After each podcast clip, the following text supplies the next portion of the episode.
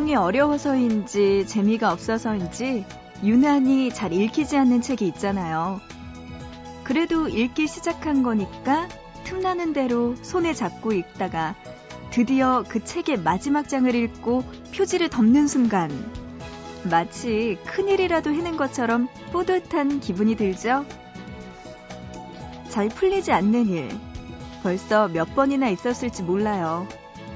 그래도 이미 시작된 한 해니까 약해질 때마다 마음 고쳐먹고 기대의 끈을 놓지 않는다면 2013년 12월 31일 아주 속 시원하게 보낼 수 있을걸요?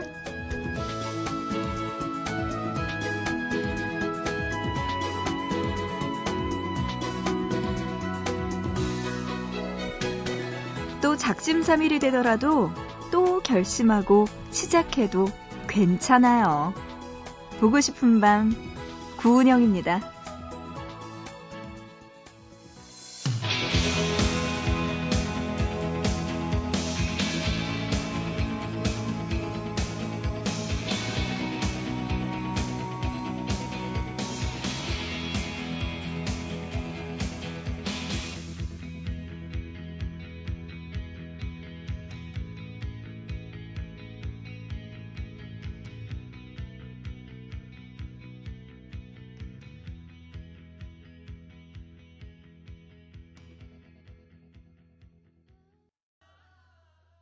1월 18일 금요일 보고 싶은 밤 시작합니다. 오늘의 첫 곡은요. 크랜베리스의 Dreams로 시작했습니다.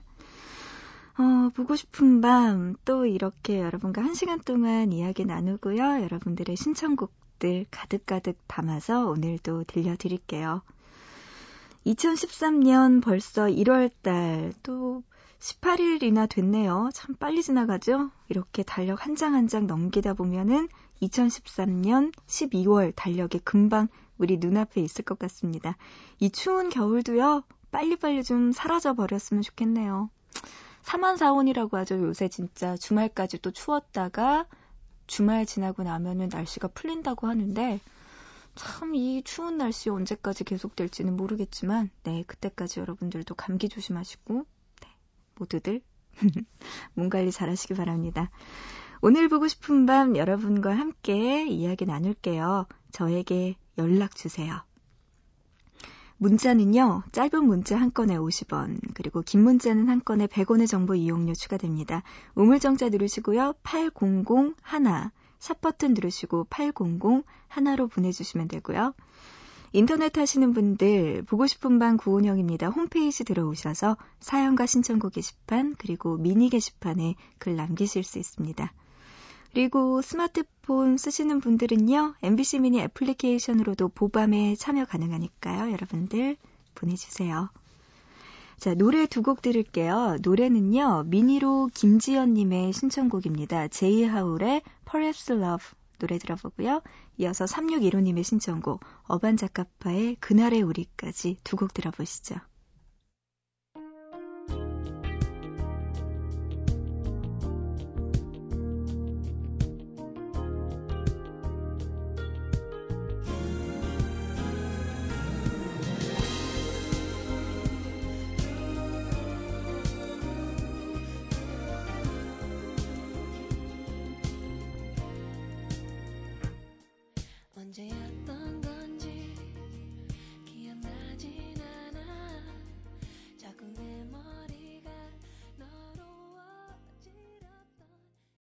Baby my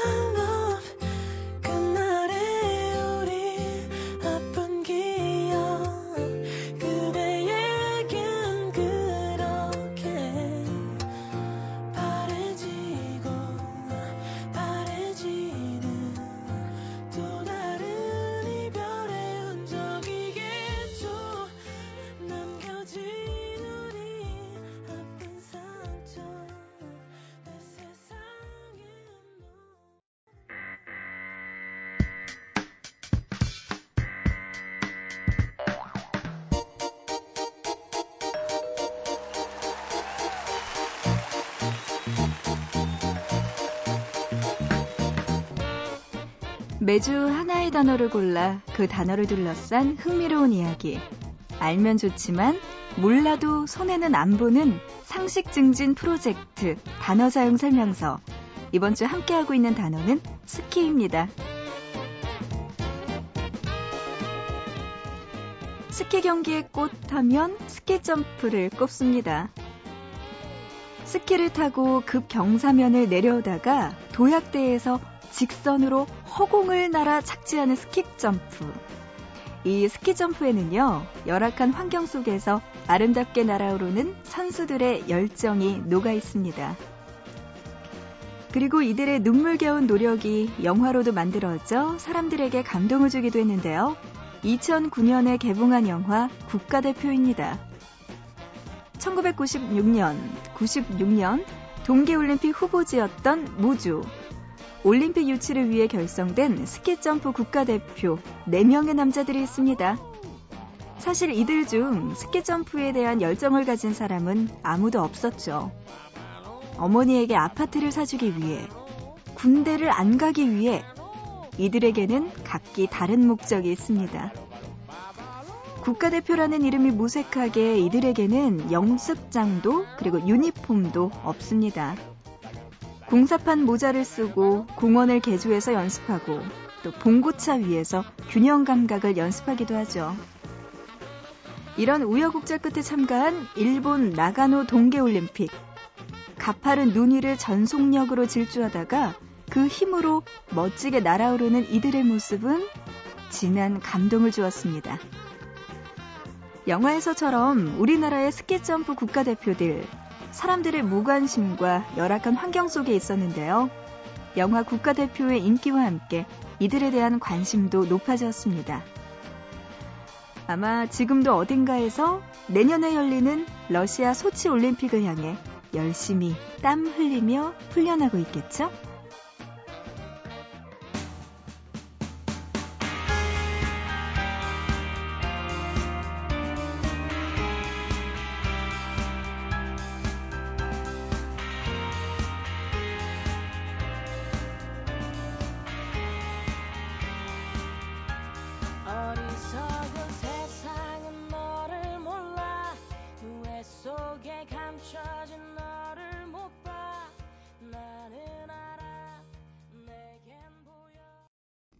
단어 사용 설명서 스키와 관련된 이야기 나눠봤고요. 이어서 러브홀릭스의 Butterfly 노래 듣고 왔습니다. 스키 점프가 나왔던 영화, 네, 국가대표 저도 재밌게 봤는데 거기에 나왔던 노래죠. 맨 끝에 선수들이 멋지게 스키 점프 탈 때 이 노래가 흘러나왔던 기억이 나는데 네, 재밌게 봤던 영화였습니다. 오늘도 이렇게 스키와 관련된 영화 이야기 여러분과 함께 나눠봤어요. 스키가 나오는 영화 또 뭐가 있을까요? 갑자기 기억나는 건 없는데, 음, 그래요. 국가대표밖에 저도 기억이 안 나네요, 결국엔. 점점점. 스키가 나오는 영화. 뭐가 있을지 좀 더 생각 좀 해봐야겠네요. 문자로 7621하님은요, 하얀 옷을 입으면 꼭 더러워지는 징크스가 있어요. 그래서 하얀색 옷은 잘 입지 않는데요. 어제 쇼핑하다가 하얀색 원피스가 예뻐 보여서 충동 구매를 했어요. 유행 다 지날 때까지 방에 걸어놓고 구경만 하겠죠. 왜요?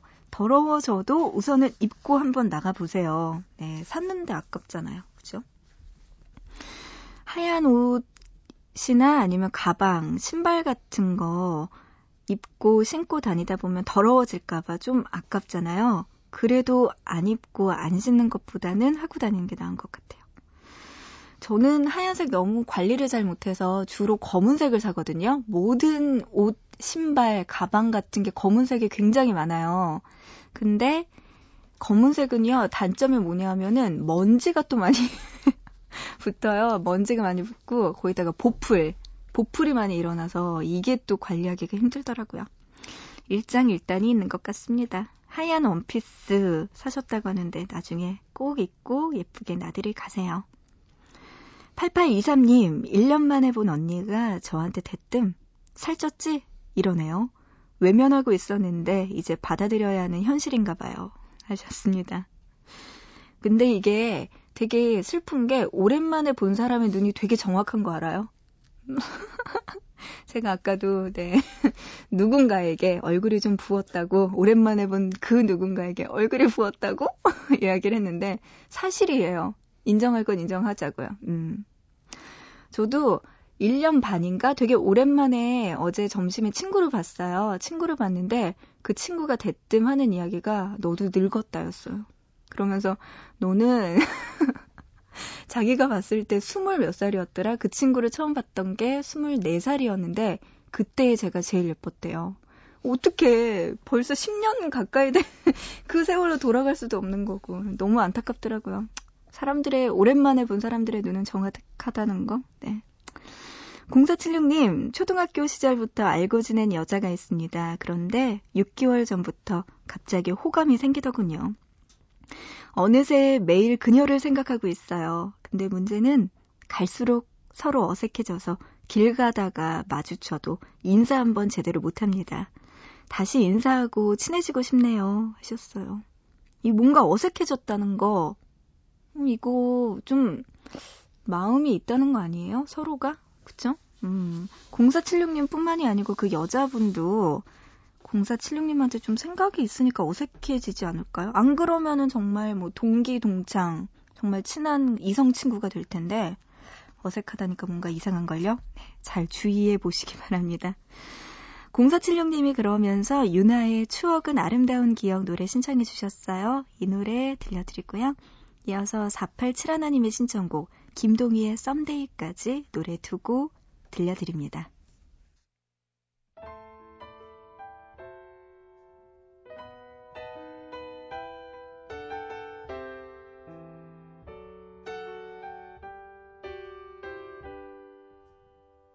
아침이 밝아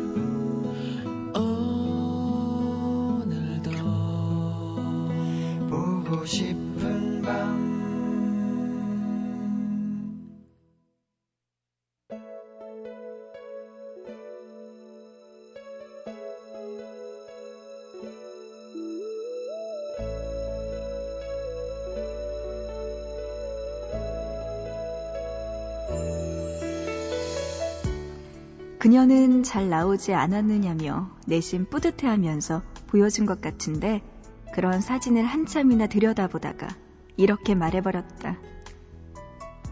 너 아닌 것 같아. 그녀는 아닌 것 같아서 더 예쁘게 나왔다는 건지 아님 아닌 것 같아서 더 이상하게 나왔다는 건지 물어봤다. 글쎄, 어딘지 모르게 다른 모습이 낯설어서 신선한 기분이 들었고 살짝 예쁜 것처럼 보이기도 했다. 하지만 평소 알던 모습이 아니어서 어색한 기분이 들었고 그래서 좀 별로인 것처럼 보이기도 했다. 분명 사진 속 얼굴은 친한 친구인 그녀가 맞았지만 느낌이 조금 달랐다.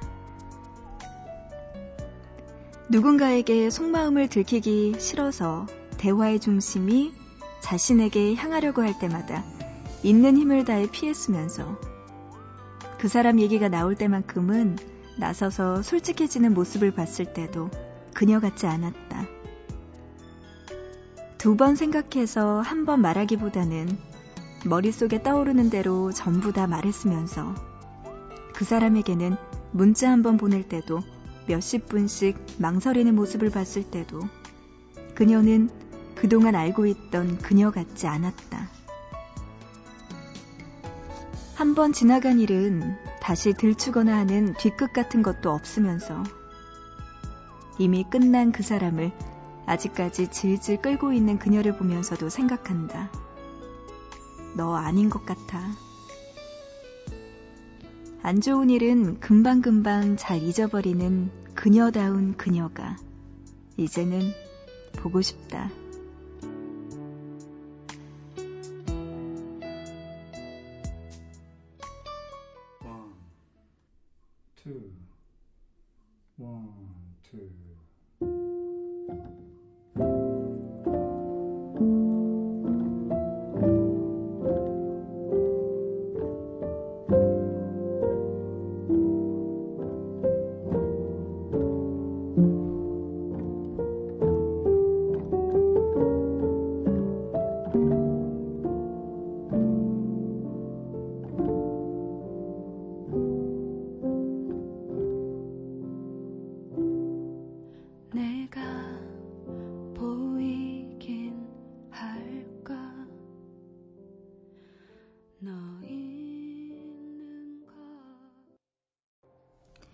보고 싶다에 이어서 윤상송북 중에서 엄정화와 박지만이 함께 부르는 사랑이란 노래 듣고 왔습니다. 아, 오늘따라 보고 싶다라는 단어가 왜 이렇게 보고 싶죠? 드라마 끝났잖아요. 네. 우리의 승호, 우리 승호와 이제 또 이 많은 누나 팬들을 더 이상 한동안은 볼 수 없겠죠? 한 2년 동안 유승호 군을 네, 군대를 가게 되니 어쨌든 보내줘야죠. 보고 싶다. 듣고 왔습니다. 문자로 8743님, 저희 오빠가 자꾸만 강북 멋쟁이 춤춰서 미치겠어요. 제가 나갔다 들어오면서 현관문 열면 득달같이 와서 강북 멋쟁이 네모 춤추고 방에서 나오면 또 달려 나와서 춤추고 어떻게 해야 멈출까요? 하셨습니다. 이거 무한도전에서 그 정영돈 씨가 부른 노래죠. 이게 되게 안타까운 게 저 같은 경우에는 무한도전을 안 봐요. 그 시간에. 무한도전을 안 보니까 이게 뭔지 모르게 시대의 흐름이 뒤처지는 느낌. 뭔가 기사들은 많이 올라오긴 하는데 보지를 않아서 이게 어떤 노래인지 아직까지도 제가 보지를 못했네요. 아, 그렇군요. 근데 요새 이 노래와 관련해서도 좀 이야기가 많기는 하죠. 네. 뭐, 작곡가들에게 조금 상대적인 박탈감을 준다는 그런 기사를 보긴 했는데, 가장 중요한 거는 뭐 대중들의 기호겠죠? 호불호는 그들이 평가하는 거니, 네, 어떤지는 잘 모르겠지만, 네, 강북 멋쟁이 춤을 춘다고 이야기를 하시네요. 8743님. 문자로 004하나님, 면접을 봤는데요. 마지막에 저한테 최종 꿈이 뭐냐고 묻더라고요. 최종 꿈은 이 회사에서 명예퇴직하는 거라고 말했는데, 좀 더 센스 있는 대답할 걸 후회돼요. 음. 면접에서 명예퇴직하는 게 꿈이다. 이게 어떻게 보일까요? 좋을까요? 안 좋을까요? 모르겠네요. 제가 면접관이 된다면, 음, 명예퇴직하는 게 꿈입니다. 뭐 어떻게 보면은 굉장히 이 회사에 대한 충성도를 높이는 것 같으니까 좋기도 하고, 또 어떻게 보면은, 네. 네, 어떻게 될까요? 답은, 네, 004 하나님의 문자에 달려 있겠네요. 합격했습니다. 혹은 그 반대의 경우도 있을 거고. 그래도 좀 면접관 분들이 좋게 봤으면 좋겠네요. 합격했으면 좋겠어요. 진짜 말 그대로 명예퇴직하면 좋죠. 네, 얼마나 좋아요. 2834님, 기름값 아낀다고 온 집안 몸풍지로 틈새 맞고 작은 방은 보일러까지 끊고 지내는데요. 오늘은 청소하다가 흥건한 물이 보여 가구를 드러내니까 물바다였어요. 실내외 온도차가 심해서 그런가 봐요. 이번 겨울은 정말 힘드네요. 하셨습니다. 음, 이번 겨울 너무나 춥고 힘들죠. 거기다가 물까지 찼다니까. 참, 이번 겨울 힘들게 보내시는 분들 많으실 것 같습니다. 그 뉴스에서도 보면은 70살, 80살 넘은 할머니께서 보일러가 바뀐다고 보일러 끄고 주무시다가 네, 안 좋은 일 당하셨던 그런 사건도 봤는데 참, 이 정말 추위라는 게 너무 무서운 것 같아요. 네, 기름값 바뀐다고 그렇게 하셨는데. 음. 2834님, 마음 좀 따뜻해지시라고 신청곡 들려드릴게요. 이 노래 듣고 힘내시기 바랍니다. 모이다 밴드의 초콜릿 드라이브 노래 신청해 주셨네요. 이 노래 듣고요. 이어서 4372님의 신청곡, 노 리플라이의 끝나지 않는 노래까지 두 곡 들어보시죠. 따스한 햇살 가득 가슴에 안고서 가벼운 기분으로 가슴 기쁨과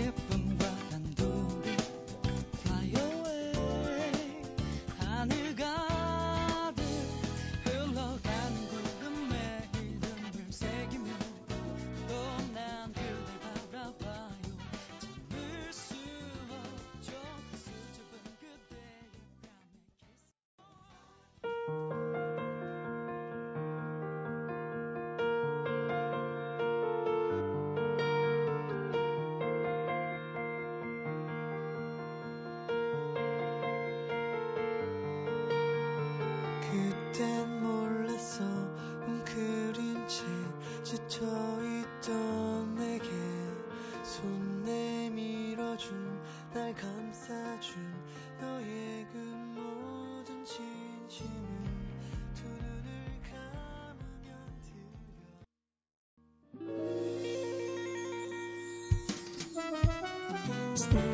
들려 보고 싶은 밤 오늘 여기까지입니다. 오늘의 끝곡은요, 두 분이 신청해 주신 곡으로 준비했어요. 이미라 님이 미니로 힘들게 시작한 연애 시절이 문득 떠오르네요 하시면서 이 노래 신청해 주셨고요.